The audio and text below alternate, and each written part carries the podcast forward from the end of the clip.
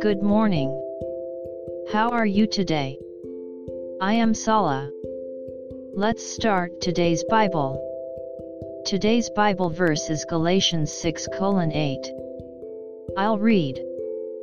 For he who sows to his flesh will of the flesh reap corruption, but he who sows to the Spirit will of the Spirit reap everlasting life.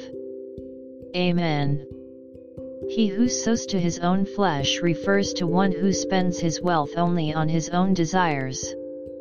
While he who sows to the Spirit refers to one who financially supports those who teach the Word and spends his wealth for that purpose. As a result, there is a marked difference between reaping destruction and reaping eternal life.